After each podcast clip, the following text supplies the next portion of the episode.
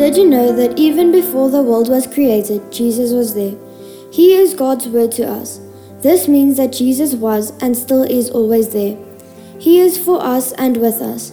You can read about this in the book of John. John was a good friend of Jesus. That is why he knew so much about him. He also wrote the Gospel of John and tells us who Jesus really was. Jesus is also in the Old Testament.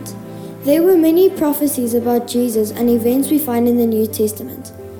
We can say the whole Bible is about Jesus and about God's plan for us. God loved us so much that He sent Jesus to earth, and Jesus gave us a special gift eternal life. This means that if we believe in Jesus, we will live with Him forever. Our scripture verse for today comes from Hebrews 1, verse 10 and 11.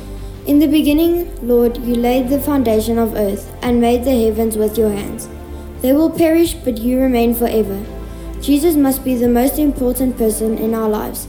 He did everything for us so that we can be part of His kingdom and He can be part of our lives. Let's pray. Thank you, Father God, for giving us Jesus.